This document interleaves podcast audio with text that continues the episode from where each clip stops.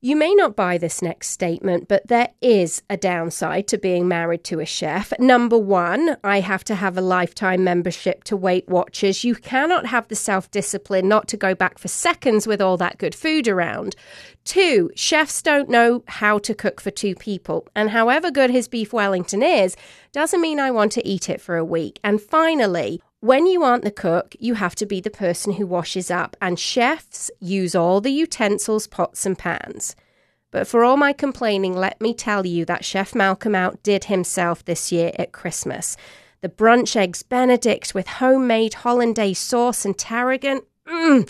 The turkey was epic. He had it brining all day garlic carrots, Brussels sprouts, and the potatoes in bacon fat. And unless you think I didn't do anything this Christmas, I made the desserts. And it was a feast, all of it. I felt so fortunate. Now, where is that diet book? I'm Sarah Mills.